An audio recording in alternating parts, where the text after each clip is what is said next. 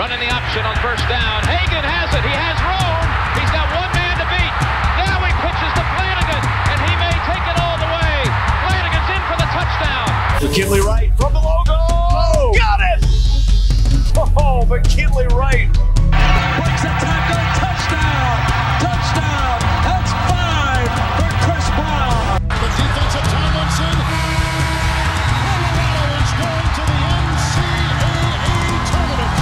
Stewart with time, lets it go, he's got 3 people down there, the ball's up in the air, caught, touchdown, caught by Westbrook for a touchdown. I think they like my Colorado swag, cause when I'm in that play, I don't really know just how to act, and when I'm in it go, you know I'm acting bad, holla get a bus with my Colorado swag. Welcome in to the DNVR Buffs podcast presented by the Colorado XOs. I'm Henry Chisholm. Today is a very big day. The Pac-12 announced its new commissioner starting on July 1st, not quite yet. George Kliavkoff. He is currently, for like 2 or 3 more weeks, the president of sports and entertainment for MGM. Which, you know, MGM, they own half of Vegas, the MGM Grand, the Aria, like 10 other resorts. On top of that, they're like a 42% owner of the T-Mobile Arena. That's the new arena there. That's like where the Golden Knights play, all of that kind of stuff. Obviously, extensive work in that sort of environment, working with sports on that side. On top of that, he has like a pretty crazy background, which we're going to go through, but includes things like he was the first CEO of Hulu, and he was instrumental in like starting Hulu. We'll get into all of that in just a second though. First, more about the Colorado XOs. So, the Colorado XOs, beyond being the presenting sponsor of this podcast, are a rugby team that, as you probably guessed, are based in Colorado. They're a new rugby team. This is their first season, and it's also the first season for most of their players. They're taking athletes who played like college football or something like that, minor league baseball, and then they're teaching them how to play rugby with the idea that, you know, they're good enough athletes that at least a couple of them should be able to get onto the U.S. national team, which plays and practices at the same facility as the Colorado Eagles. It's a cool thing going on. They're 5-3. You can follow along with DNVR Rugby on Twitter or the DNVR Rugby podcast or the written content at thednvr.com. Let's see, where to start? I want to start by saying this. I did not expect to be happy about who the Pac-12 hired. I really did expect to be very, very, very disappointed for a bunch of reasons. First of all, it's basically been every other day or every 3 days that we're hearing one more name is not interested in the job. And, you know, when you're looking for the Pac-12 commissioner, that is one of the top jobs in sports in terms of like the administrative side, just in terms of like pay and all that kind of stuff. Like you look at the pro sports leagues, you look at the other conferences. When you're getting kind of publicly turned down by a lot of good candidates, it's not always great. On top of that, we didn't know. Actually, I think there were reports last night. That we were going to be hearing today, likely who the commissioner would be. And if not today, then probably tomorrow. This morning, though, we heard things like Oliver Luck, who I think a lot of us, including John Wilner, who we talked a lot about and will continue to talk a lot about, the reporter for the Wilner Hotline, Mercury News. It's in all the newspapers on the West Coast. He was his favorite, too. He thought he was the most likely. Well, we learned today that that is not going to happen. From there, let's just go through some of these John Wilner tweets. Things like, the list of people it won't be is stellar. The list of people it could be is, well, we'll see. Pac-12 fans better hope the president's put as much energy into making the smart decision as they have into keeping this quiet. Source, there is a 99% chance that nobody in college sports has ever heard of the next Pac-12 commissioner. Don't like hearing that at all. that was the one where things took a turn in my head. I was very ready for this to be a bad day. Things turned around, though. Actually, the real low point came from the next tweet after that when we said, I have figured out the ID of the next Pac-12 commissioner, but I'm so shocked that quadruple confirmation is required to make sure that I'm not being set up. So, that was how everybody was feeling before the name came out. And the name came out about a half hour after that. The name, of course, George Kliavkoff, the president of entertainment and sports at MGM.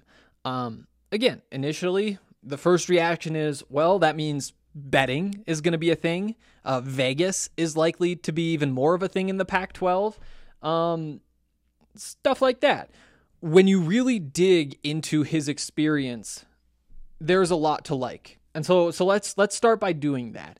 I'm not sure if I've said this, but I was just on a call with Kliavkoff and Michael Schill, who is the president at the University of Oregon. He's also the head of the Pac-12 CEO group, which is basically the highest ranking governing body in the Pac-12. You know, that's basically like the board of directors for the Pac-12. And he is the president of that. He's obviously been very involved in the search for the next commissioner. Here's Kliavkov's background. Let's just pull this from the Pac-12 press release. During his tenure at MGM Resorts International, Kliavkoff managed one of the largest live entertainment and sports businesses in the world. Also oversaw the company's sponsorship spend with professional and college sports leagues, conferences, including the Pac-12's men's and women's basketball tournaments and the Pac-12 football championship game and teams. Additionally, he led the company's global sponsorship sales efforts and sat on the board of BetMGM, one of the three largest U.S. sports betting companies. So there you go. There's some betting stuff. Let's keep going. We can talk about all this stuff together. There's a lot of words. Is it worth it? It is worth it.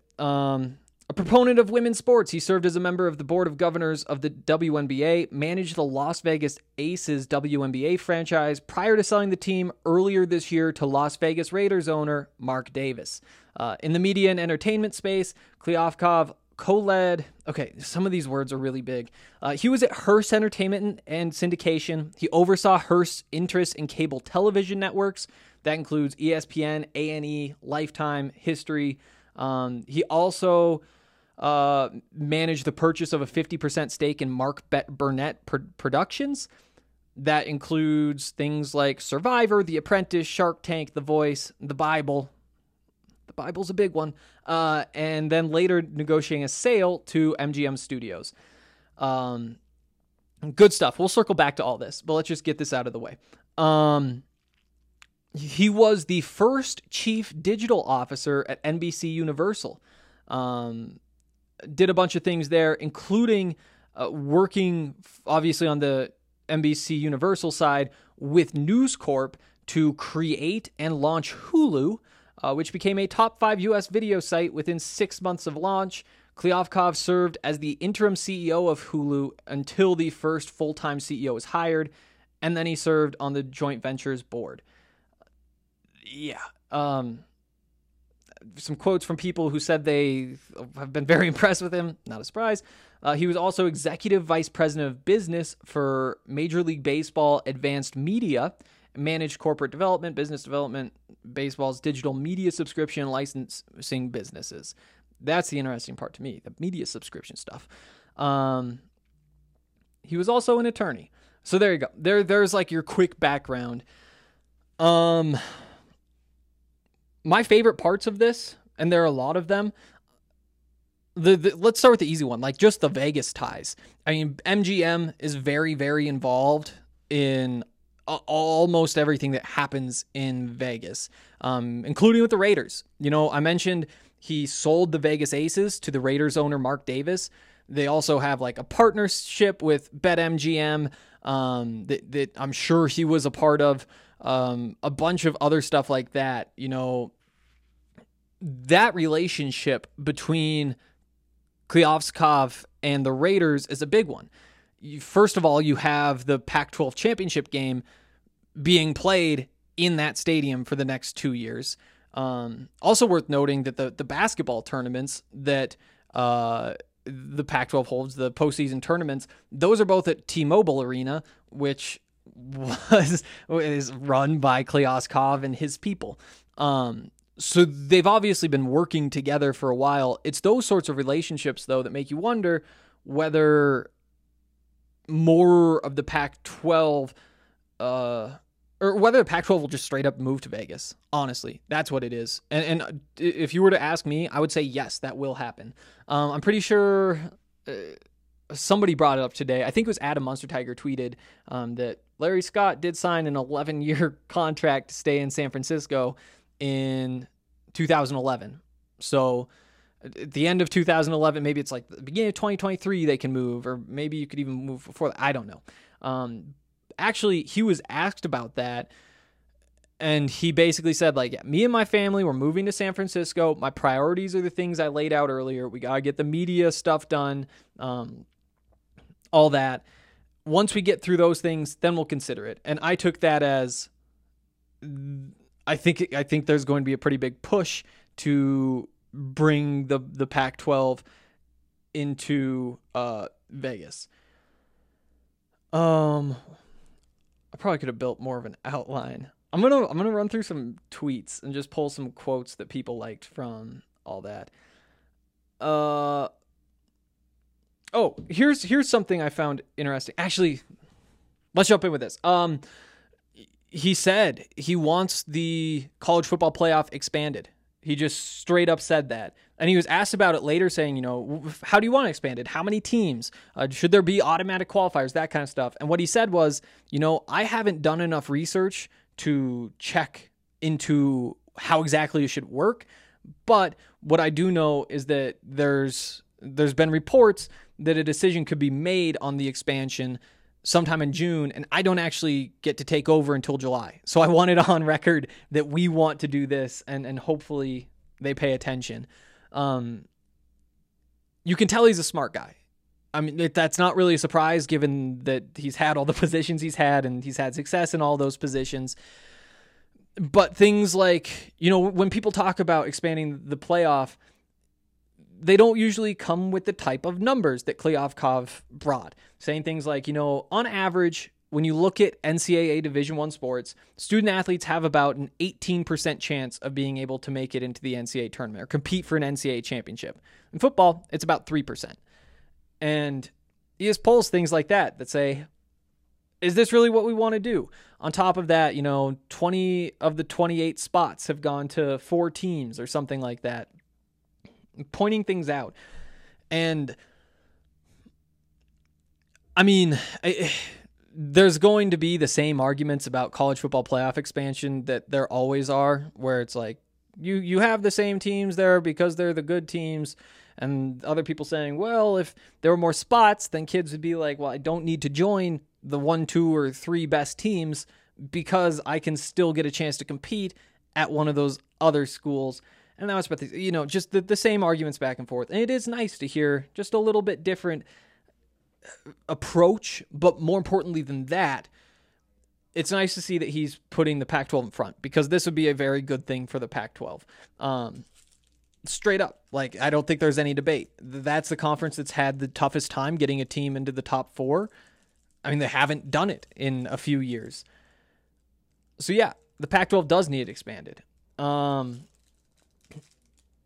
He was asked about women's basketball, and actually the question was, will you consider, like, bringing the tournament back to Seattle now that there's an arena there again?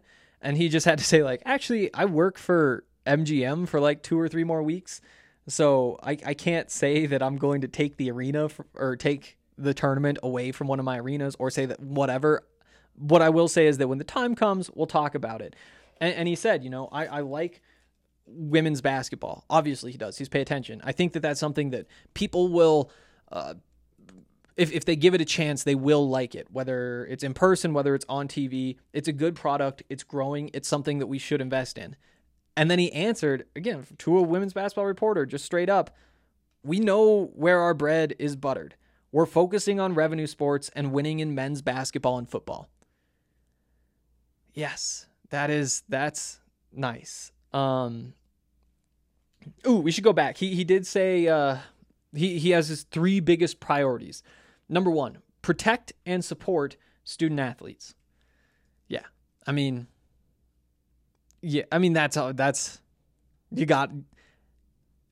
Whether that is your number one priority or not, you do have to say that if you have that job. Number two, make decisions to optimize revenue, including renegotiating distribution deals. There we go. I totally agree that is, maybe even number one. Maybe so important that it should be the only priority. But yeah, there you go. Number three, do everything better to make revenue sports more competitive, especially football. So there you go. And those are kind of the three pieces. Revenue sports, optimizing revenue, supporting student athletes. Yeah, makes sense. The media deal is interesting, especially because the one thing that I really like, that's not true. There's a lot of things I really like. One of the things I really like is he does, when you look around, have a reputation as like a deal maker. He's somebody who gets things done. They say that sort of thing about him. And I actually talked to, might as well bring this up. I talked to somebody who works with him in a pretty high up position with MGM, who said he is great. He is really great. He's a great leader. He listens, that kind of stuff. I actually heard the great leader thing from somebody else too. So there you go. Good to hear that, especially after, the reports that Larry Scott was hated because he didn't listen to the people around him. There's a good sign from somebody who I heard from. What else do we have to say? Well, I forget. Though I was saying I really like something. It was relationships. Oh, but on top of that, the deal making. You look at what he's done. Exclusive betting partner BetMGM is with the Broncos.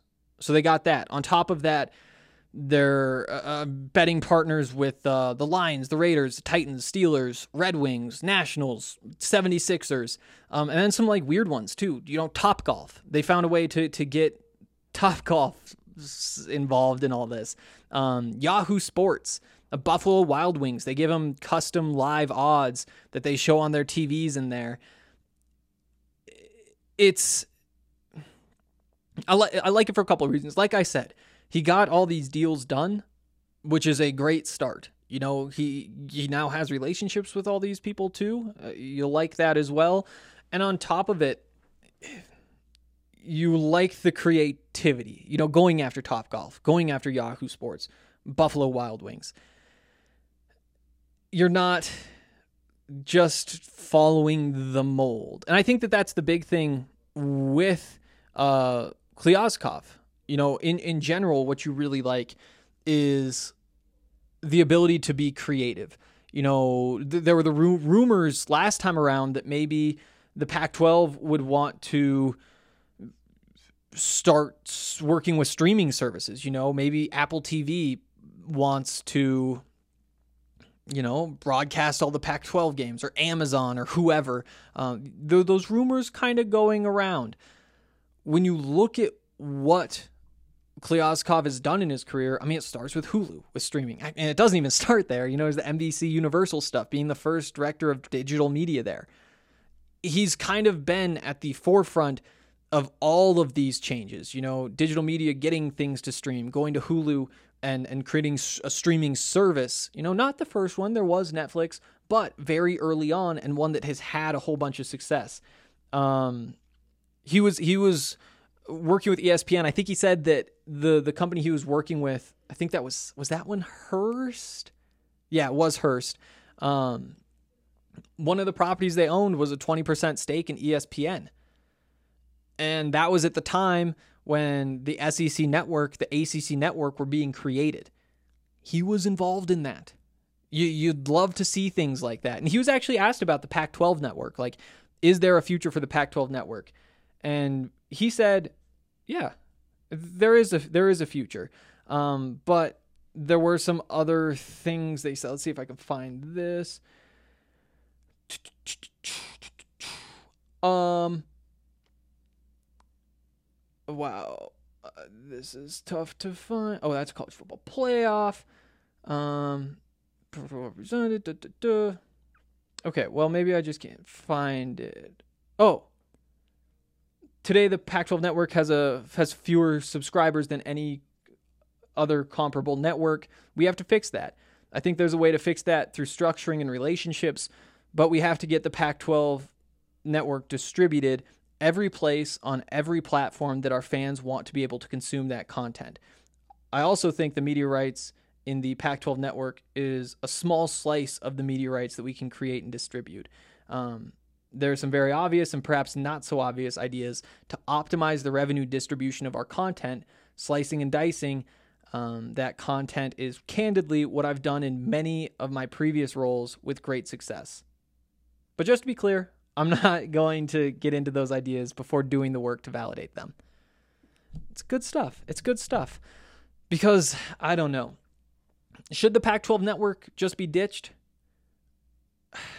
The other conferences have made it work, and they've done it totally differently than the Pac-12 does. It's a joint venture like the Big Ten with Fox, or the SEC or the ACC with ESPN. Pac-12 being like a standalone, Pac-12 owned, and I think maybe they even did sell some of it recently because of the pandemic. But the point is, I do think that there is a role, but getting it in front of people is obviously the big thing. A guy who has relationships with Hulu should be able to finally get on Hulu. How is that not a thing? Like, for me personally, I pay $45 a month so that I can get Sling, and I don't watch anything on Sling other than the Pac-12 network. Might as well, if you're the Pac-12 network, say, hey, you can just stream our stuff and we'll charge you $40 a month. And I would flip over in an instant. And that's a lot of money. The fact that we're sitting in this place, it just doesn't make any sense. And obviously, like, you can't just start giving that away because it says in other deals that you can't just sell direct or whatever.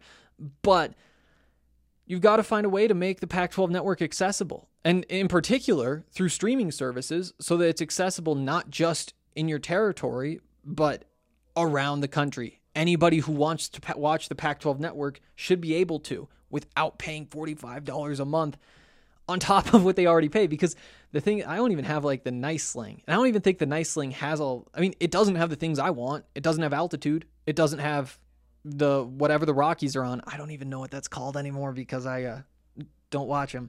But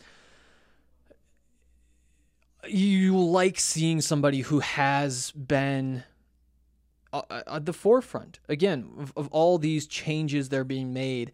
I've got some more thoughts. It's probably time to take an ad break, though. See, I can't be saying that stuff without looking at where the ads are, pulling those up first. I guess I can start by telling you about DNVR. If you guys want to become a member, there's an awesome deal. You can get an annual subscription that comes with a free shirt and a free Recover Holistic Stick. More on that in a second. Just for the price of a normal year-long subscription. If you get any longer subscription, guess what? You can get that too. The same deal. But that Recover Holistic Stick that we send comes from Holistic Wellness. It packs CBD into like a little stick. You just stir it around and then boom, you've got a CBD drink that's going to help you recover. They also have stuff that helps with sleep, with beauty, all that.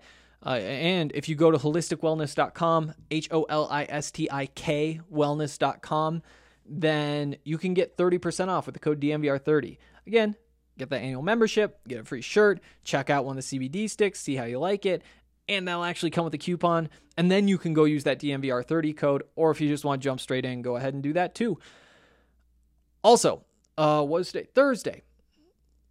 Strava Craft Coffee. We love Strava. Oh, so yesterday I was saying I screwed up the reads. I figured out how I screwed up the reads yesterday, and I think I actually messed up yesterday's and not today's. Oh, well, let's just go with it. Strava wants some help. They haven't been getting a whole bunch of orders from DNVR people. They want more. And because of that, they've given us a better offer. With the code DNVR25, you can now get 25% off your purchase instead of, you know, the 20 that you were able to get before. You can also subscribe and get that 20% every single time. You can pick, again, it's CBD-infused coffee. You can get it in K-cups, grounds, beans. You take your pick, and then it'll deliver to you every 2, 4, 6, or 8 weeks. It's your choice, and you get 20% off every time. Again, first-time users can use the code DNVR25 to get 25% off that first order. Check it out, then subscribe. That'd be my move. It's great coffee, doesn't cause jitters, it helps with joint pains, headaches, all that kind of stuff. So definitely go and check that out because it's seriously good stuff. Big names are headlining this weekend's UFC 262 card. From Nate Diaz to Michael Chandler, there will be no shortage of action. And DraftKings Sportsbook, the official sports betting partner of UFC, has a heavyweight offer for this weekend's fight with 100-1 odds. One fighter will be walking away with the belt. Will you be walking away with the cash? Just pick the main event fighter you think will win, and DraftKings Sportsbook will give you 100-1 odds on that fighter. That's right. Bet $1 on select fighters, and if they win, you win $100. There's no better way to put your MMA knowledge to the test than to put your money where your mouth is with DraftKings Sportsbook. Don't worry if MMA isn't for you. DraftKings Sportsbook offers great odds and promotions on basketball, hockey, and so much more. DraftKings is safe, secure, and reliable, so you can deposit and withdraw your funds at your convenience. So, download the top-rated DraftKings Sportsbook app now. Use the promo code DNVR when you sign up and turn $1 into $100 when you bet on a main card fighter to win. Place your bet and watch a fist fly this weekend. That's code DNVR to turn $1 into $100 on select main card fighters for a limited time only at DraftKings Sportsbook. Must be 21 or older. Colorado only. New customers only. Restrictions apply. See DraftKings.com/sportsbook for details. Gambling problem? Call 1-800-522-4700. Okay, back into George. Let's see. What else do we want to talk about? We went through what he wants to do. Here's a good tweet from Dennis Dodd from CBS. George Kliavkoff is detailing how he'd fix Pac-12 football more in 5 minutes than the previous administration did in the past 11 years. Let's jump in there because he did actually, he did a good job explaining how to fix football. You know, when you hear a question like that, and maybe I'm just conditioned by, again, the previous administration, you don't expect much of an answer. You know, I'm trying to find the exact quote here.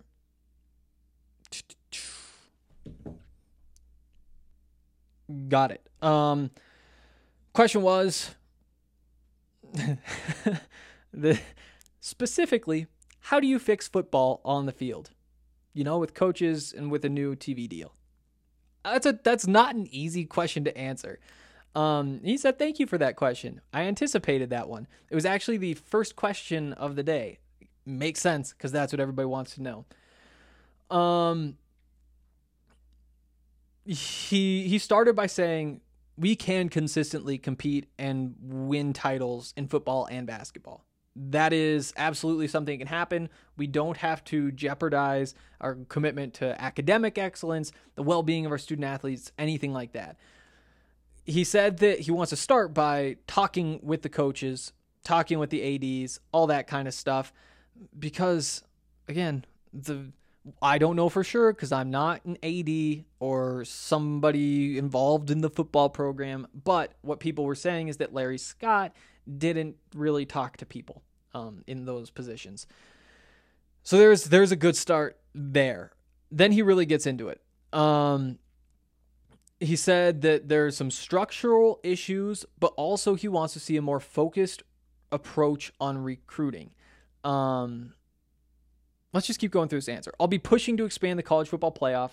I believe that it's not good for college football. Again, it's the 20 of 28 number in there. He's got the 18 to 25% chance of participating in their sports postseason for other sports, 3% in football.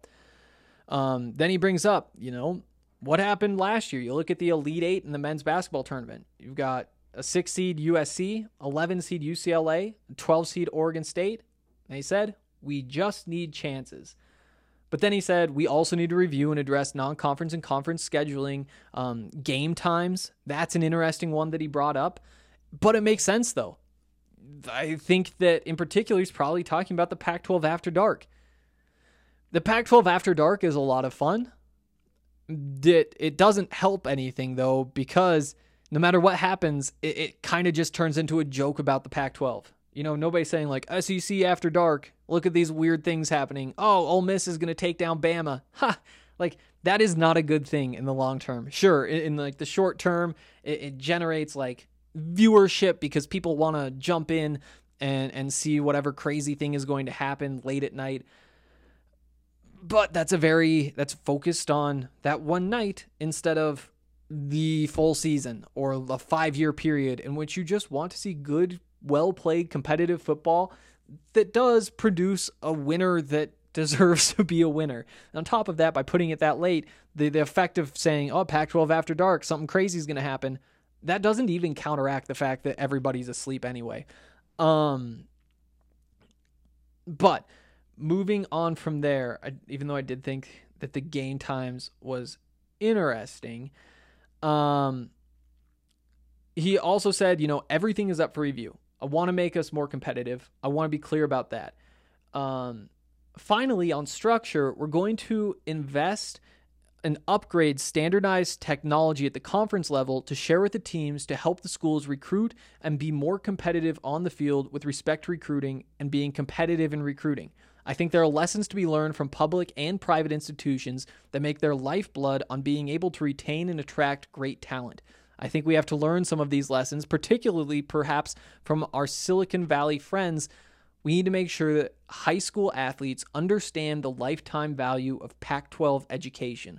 We need to be more aggressive about teaching the legacy of the Pac-12 as the conference of champions at the conference level. We will invest to give Pac-12 athletes, football players, and others an opportunity to create a bigger social platform. We believe video creation and other tools help the athletes, and once NIL comes into effect, that will help the athletes substantially.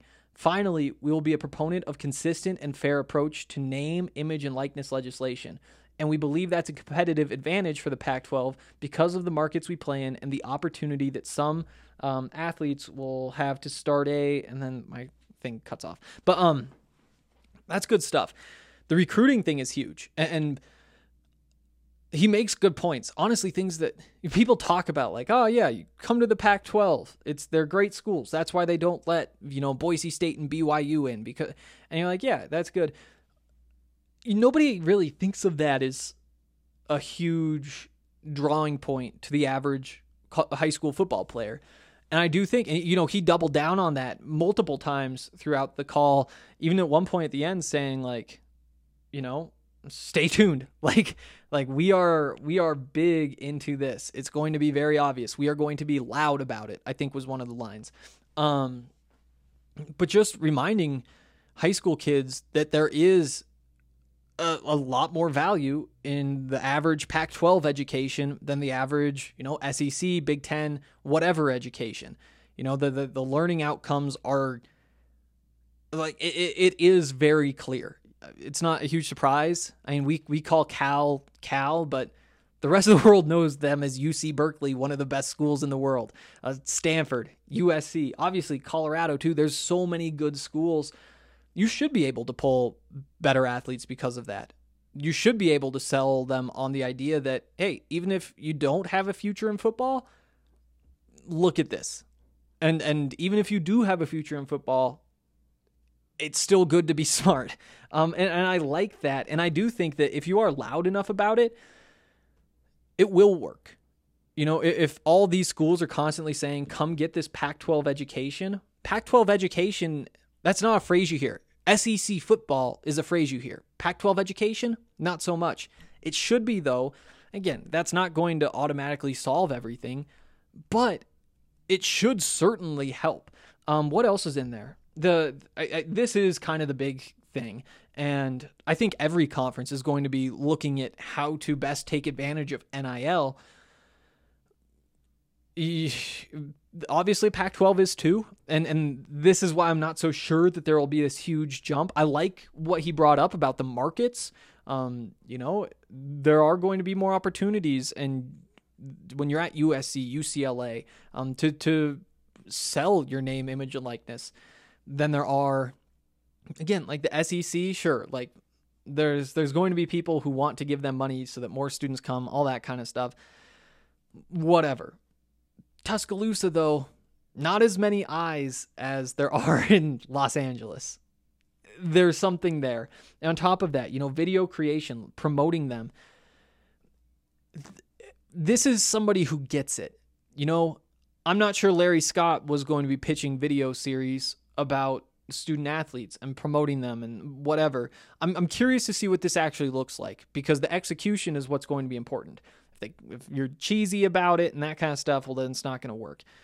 But I do like that the focus is on this kind of stuff. And I do think that, you know, there's a lot of ways that there's a lot of things that need to happen for the Pac-12 to be competitive in football in the way they want to. You know, Oregon, like I said yesterday, if they have a quarterback, then maybe the sky is the limit for them this season. They have a lot of pieces.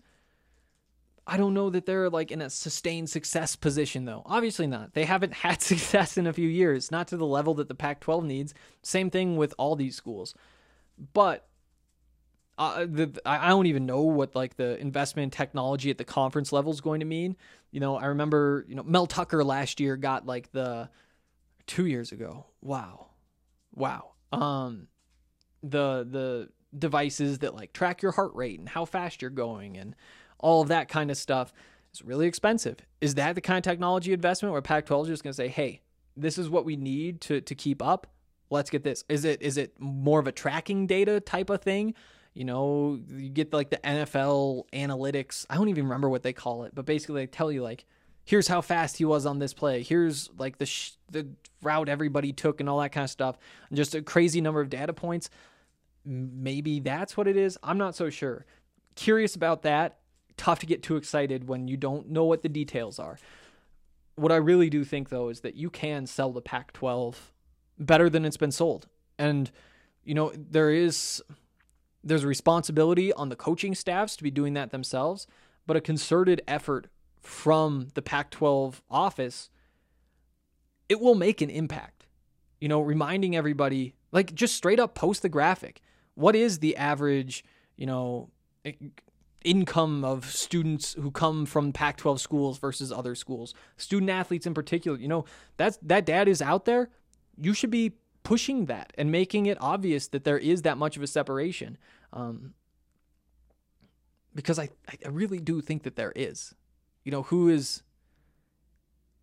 maybe I'm wrong, but none of the other conferences have like, first of all, you have Stanford, and that should be the top of all the Power 5 schools in terms of academics. And then you have other options from there. What else is going on?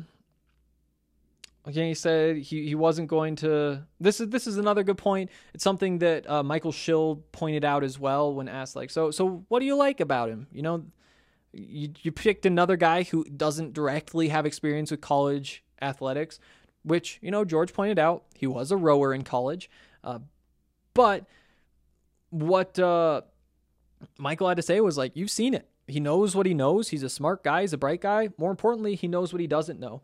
And when asked, like, how should the college football playoff expand?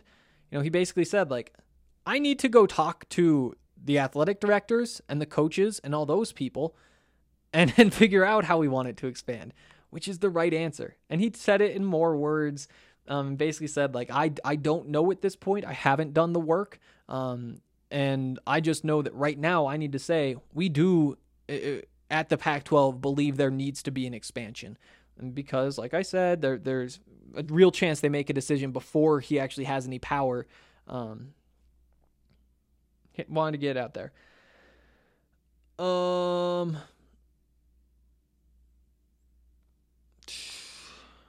don't know. I think that's a lot of what he had to say. Is there anything else from his background want to go back to?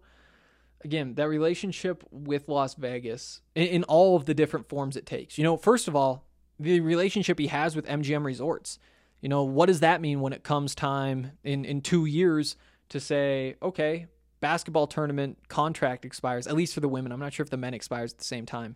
That's when the football, we'll get into that later. But for the basketball tournaments, when he goes back to MGM and says, hey, buddy, we want to keep our tournaments here. What if we sign a long-term deal? You know, could you give us a little bit of a deal if we did that? Based on his reputation, I think that that's on the table. And those are the sorts of deals that he is responsible for. Same thing, like with the Raiders. He's done so much work with the Raiders. He sold a basketball team to the owner of the Raiders. When it comes time to say, hey, okay, we want to keep this game here, this football championship game. Can you meet us halfway? I think they can. And then from there, you just have so many other things. And the fact that he has, like he said, he was in the room at the Pac-12 basketball tournament when they decided to cancel the tournament because, of course, he was the highest-ranking MGM sports guy, and that was in MGM Arena, or at least 42.5% owned by them. So he has that. And you have to remember, there's all the shows, you know, Bruno Mars is starting his residency at whatever MGM resort, and Eric Church, and like you just Google George's name, and that's the kind of stuff that pops up. On top of that, though, there's the boxing, UFC, whether it's at the T-Mobile Arena, whether it's at one of the other resorts. He does have a lot of experience in that side of things.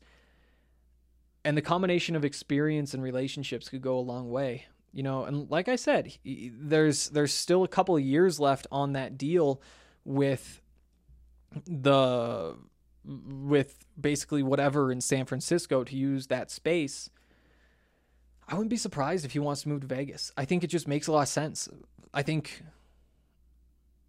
I mean, I feel like I shouldn't even have to explain why. Like, it's cheaper. You have your tournaments there. It's a great place for everybody to meet. It's convenient. Nobody is going to be disappointed that they have to go to Vegas. It's obviously a lot cheaper than San Francisco. Is there an office space in there that somebody would cut him a deal on in exchange for who knows what? I don't know. But again, I just think that with these relationships and all that kind of stuff, I like it. He did talk a little bit about the betting side, basically saying his role is going to be to help the campuses understand what their opportunities are, how to take best advantage of those opportunities without taking any risks. You know, Colorado was the first and only Pac-12 school with a sponsor, a betting sponsor that's PointsBet. Maybe there's more. And he's like, yeah, there really wasn't too much betting talk. Just interesting. It's interesting. Oh yeah, here's the Vegas answer. I want to be clear. I am with my family relocating to San Francisco and will be working full time in San Francisco. I think the emergence of Las Vegas as a sports capital of the world is significant. I think having our two major championships there is a good first step. I'd like to see us do more with Las Vegas, but I'm very, very focused on all of those other opportunities that I outlined first. I think they're moving to Vegas. That's not based on like real hard facts. This is a guess. I think they're moving to Vegas. I'm excited too. I think that'd be great. I don't know. It's with the women's sports things, there's some interesting stuff, because obviously he does care. You could tell he's passionate about it. I mean, his background would also lead you to believe that as well. I do like seeing, you know, two major championships. You know, we know where our bread is buttered.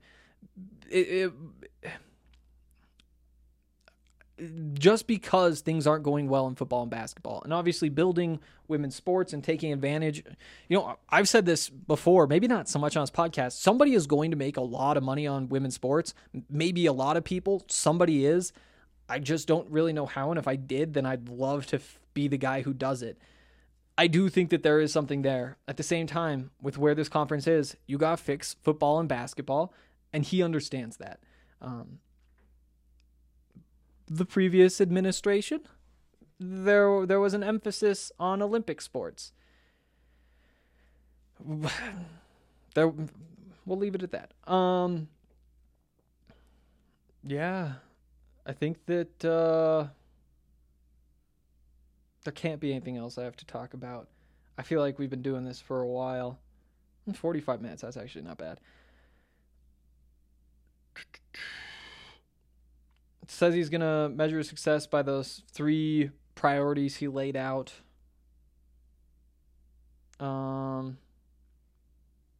Yeah, mentioned greatest institutions in the world. Oh, yeah, he was asked what is the greatest strength of the Pac-12, greatest weakness. The campuses, the schools, those are the greatest strength. They're some of the greatest institutions, not just in the country, but in the world. The value of a Pac-12 education cannot be overstated, and we're going to make a big deal about making that very, very public. Love it. The greatest weakness, if we're being honest with ourselves, is the number of years it's been since we won a football or men's basketball championship. We're going to do everything we can at the conference level to fix that now. Yeah. Didn't dodge it.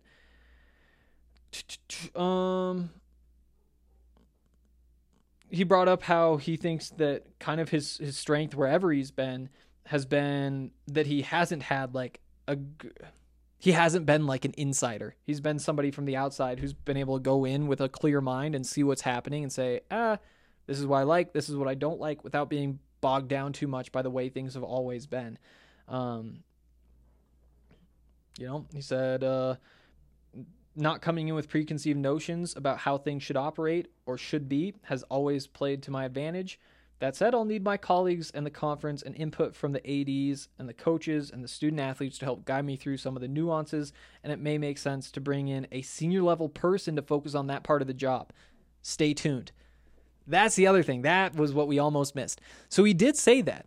You know, it does sound like there's going to be some sort of senior level executive, as he said, that will be kind of the voice of all the ADs and coaches, somebody who, while George will be talking to them and that kind of stuff, somebody who makes it their priority, like what they do is knowing what the struggles and all that are for everybody else down there. You know, I like it.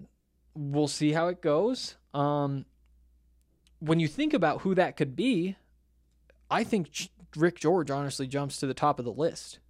You know, an AD from the Pac-12, very good knowledge of what campuses need help with, what didn't work with the previous administration, has a relationship with the rest of the athletic directors, obviously somebody who's qualified for that type of position.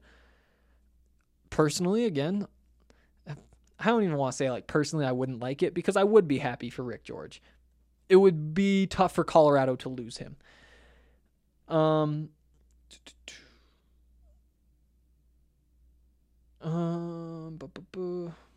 did you take this job? You know, basically because things were going well in his previous job. He took the job he had before. I think it was October of 2018. And since then, like the MGM stock price has gone up. And all those metrics would make you think it's been good. Worth noting, remember, there was a pandemic that happened during all that knocked everything down. Again, Vegas, MGM, not a place where a pandemic goes over easy. It still has already like rebounded and gained and all that kind of stuff. Meanwhile, Pac-12 done a lot of losing recently. And he said, you know, I believe in the mission. I believe that if we do our jobs correctly, we increase the distributions to all the member institutions. That creates opportunities in the forms of scholarships and other academic support for men and women. My previous job was important. Our mission at my previous job was to entertain the human race. I think we did a pretty good job of that. I want to focus on this new mission, which I think has significant importance in our society. Yeah, that's good stuff. Okay, that's got to be it.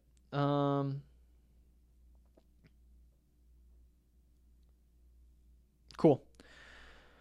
Well, maybe there will be more stuff that jumps to mind tomorrow. We'll talk more about this. If not, there's that story from The Athletic that I liked. Also, there's going to be something else to talk about. even if it's just like what other people think of this hire, there's going to be a lot to talk about. I like it though. I will close by saying that I like it.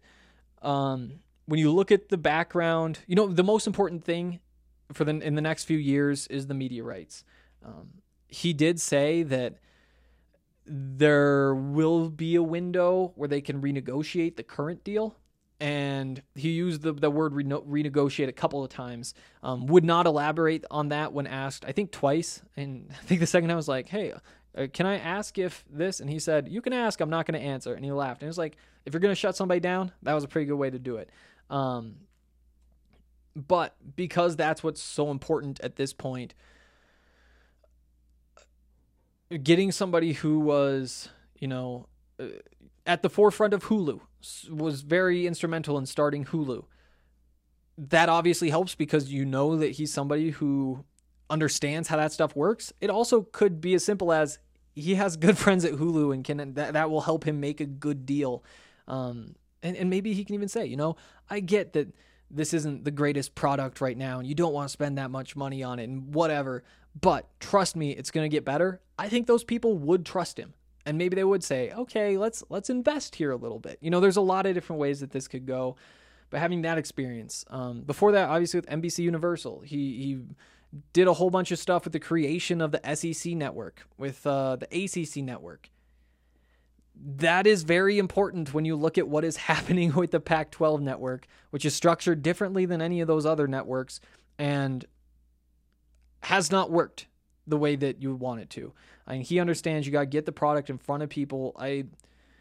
You like all of that. You like the ties to Vegas and particularly the sports community in Vegas. Because I think that when you look around, if there's one sports community you want a Pac-12 commissioner to be tied into, it is Vegas because that's where your championships are. I think there's potential for a lot more things to be there too. What else do I like? You guys get it. We've been at this for an hour, but good day. A good day. I'll see you guys tomorrow.